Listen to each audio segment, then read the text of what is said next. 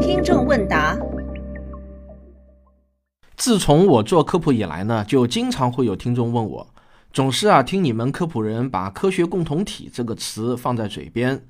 能不能告诉我这个机构是隶属于哪里的？联合国吗？它的总部在哪儿？有官方的刊物吗？这些问题啊，我一直就没有找到合适的机会仔细来回答。那么今天呢，我就来详细说说什么是科学共同体。我自己第一次接触这个词啊，其实很晚，还是我在华师大念在职研究生课程的时候，呃，在《自然辩证法导论》或者呢是叫《自然辩证法概论》这本书中学习到的概念。书里面的内容跟我现在在百度百科上看到的词条的释义的内容啊是差不多的。我怀疑啊，百度百科就是把书上的内容原文抄下来的。因为那本书我早就扔了，所以呢也没有办法比对。如果大家想了解这个概念的教科书式的定义，那么你可以打开百度百科查询一下。但我在节目中呢，还是想努力说的更加生动一点。科学共同体是一个很有意思的概念。首先啊，它肯定不是一个像国家或者世界卫生组织、国际天文学联合会这样的实体，它没有总部，自然也不可能有什么主席之类的。但是呢，它又是一个确确实实存在的共同体。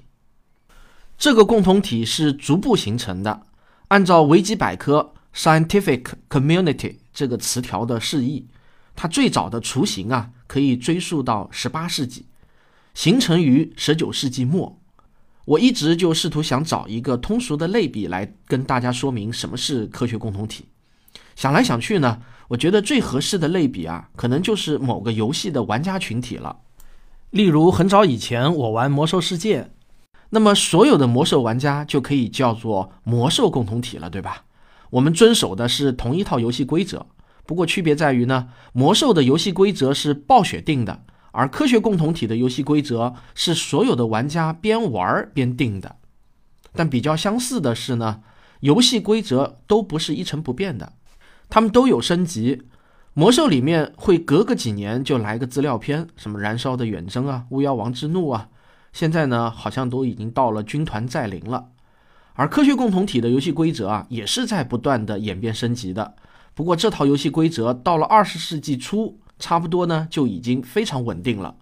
这是什么呢？就是我之前节目中啊一再谈到的科学研究的基本范式，什么公理演绎啊、系统实验啊、可证伪性啊等等。估计我的老听众们耳朵都听得起茧了，但是啊，这也不是说就完全没有发展了，它也是在发展的。例如啊，现代物理学中的弦论和宇宙学中的多重宇宙学说，似乎啊在可证伪性方面就遇到了很大的困难。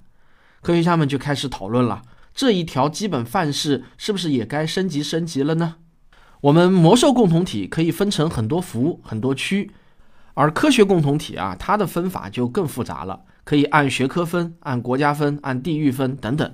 但是不管怎么分，大家遵守的游戏规则是一样的。最重要的是啊，大家所抄的基本语言是一致的，所有玩家都是很容易沟通的。你看啊，一个中国的魔兽玩家和美国的魔兽玩家一起打副本，并不会很困难，打几个缩略语，大家人人一看就懂。那在科学共同体中，这个缩略语啊就是数学，所以呢。科学共同体的核心玩家，那就是科学家群体，但是它的外延现在呢，也已经扩展到了像我们这些为科学家和大众架起桥梁的科普人，就像魔兽中有工会一样，科学共同体也有很多的行业组织，例如中国科学院、美国科学院、普朗克学会、世界卫生组织、英国皇家学会，还有像欧洲核子研究中心、美国航空航天局这样的科研单位。也包括全世界大大小小的实验室、大学等等。那科学共同体的观点又是通过什么样的形式来表达出来呢？主要呢就是通过核心期刊的形式，例如著名的《Nature》、《Science》等等。出版《Nature》杂志的英国自然出版集团，他们搞了一个全世界都非常看重的自然指数，就是呢从全世界选择了六十八家核心期刊作为衡量学术成果的核心期刊。不过很遗憾的是啊，这六十八家期刊中没有一本是中国的。这个呢，倒也不是自然集团歧视我们啊，主要原因还是咱们中国的科研呢起步较晚，科学期刊的历史也都比较短，改革开放也还不到四十年嘛。别人的那些期刊啊，那基本上都是有上百年的历史，而且从未中断过。除了期刊，当然也包括各个权威机构出版的白皮书之类的文字资料。例如我在第五期听众问答中提到的美国科学院撰写的长达六百多页的《转基因农作物经验与展望》这本白皮书，那这种呢也是属于科学共同体的学术观点表达。这些啊都是被科学共同体中的绝大多数玩家认可的。那接下去一个问题是：科学共同体有哪些作用呢？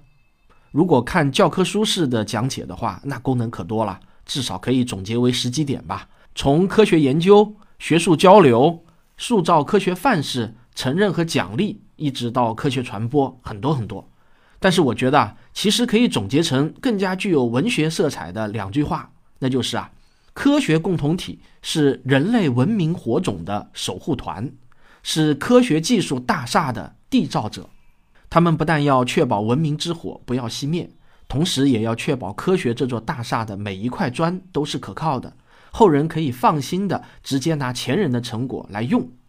讲到这里呢，我又想起网上很著名的一个视频，就是崔永元先生在复旦与一个教授的辩论视频，关于转基因的啊。崔永元先生非常理直气壮地说：“啊，你们科学共同体怎样怎样怎样，那我们新闻共同体还不干了呢？”结果啊，听到这里，台下是一片掌声啊，似乎这个世界上真的也有一个新闻共同体一样。但我想啊，崔永元先生作为新闻工作者，他应该是非常知道，世界上并没有所谓的新闻共同体。中国的新闻工作者那都是政治挂帅的，和其他国家的记者那谈不到一块儿去的。美国的媒体和中国的媒体那成天是互相批评的。崔永元先生之所以会杜撰出一个新闻共同体来，我想啊，真实的原因是他认为你们所说的科学共同体也是自己假想出来的一个所谓共同体。那我为啥就不能假想出新闻共同体、文学共同体、哲学共同体了呢？我希望听完我今天的节目啊，我的听众能够明白为什么这个世界上没有哲学共同体、新闻共同体，而确确实实存在着一个科学共同体。我给出一个我自己觉得还挺不错的理由。那就是科学理论必须通过同行评审，否则呢就不能得到公认，不能成为科学大厦的一块砖。就这一点来说啊，文学、新闻、哲学、艺术都是不可能具备的，因为从本质上来说，这些体系都是求同存异的，没有一个绝对对错的标准。而科学呢，用吴金平老师最喜欢的一句话来说，就是科学来不得半点虚假。从赛道上胜出的赢家，最终只会有一个，不可能有两个。如果有一个人抄着别人看不懂的自己发明的一套语言系统来阐述对某个自然现象解释的理论，那么对不起，这个理论不可能成为科学大厦的一块砖，也永远不可能进入到科学玩家们的圈子中。说白了，就是根本不带你玩，你连接入服务器的资格都没有。作为一个普通老百姓呢，你当然可以不喜欢这群玩家的无理和傲慢，也可以发出你的批评，或者呢发自内心的憎恶。但是啊，我也必须很冷静、很残忍的告诉你，没用，你的反感甚至是憎恶都没有办法改变这个客观事实。科学共同体就在那里，它不需要入伙申请，本质上啊也不需要得到谁的允许。只要你遵守他的游戏规则，你就是他的一员；你不遵守游戏规则，就会被自动遭到无视。他已经就这样运作了两百多年了。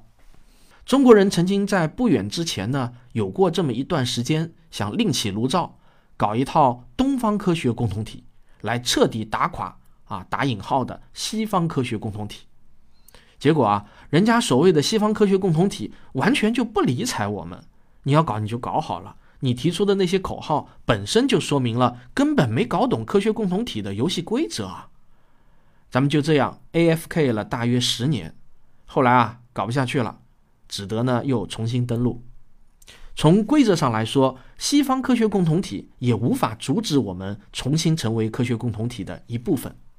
因为这个规则决定了只要我们遵守游戏规则，就自动成为一部分，谁也阻止不了。好了，那么今天的回答就到这里，大家想想，是不是还是一个挺神奇的共同体啊？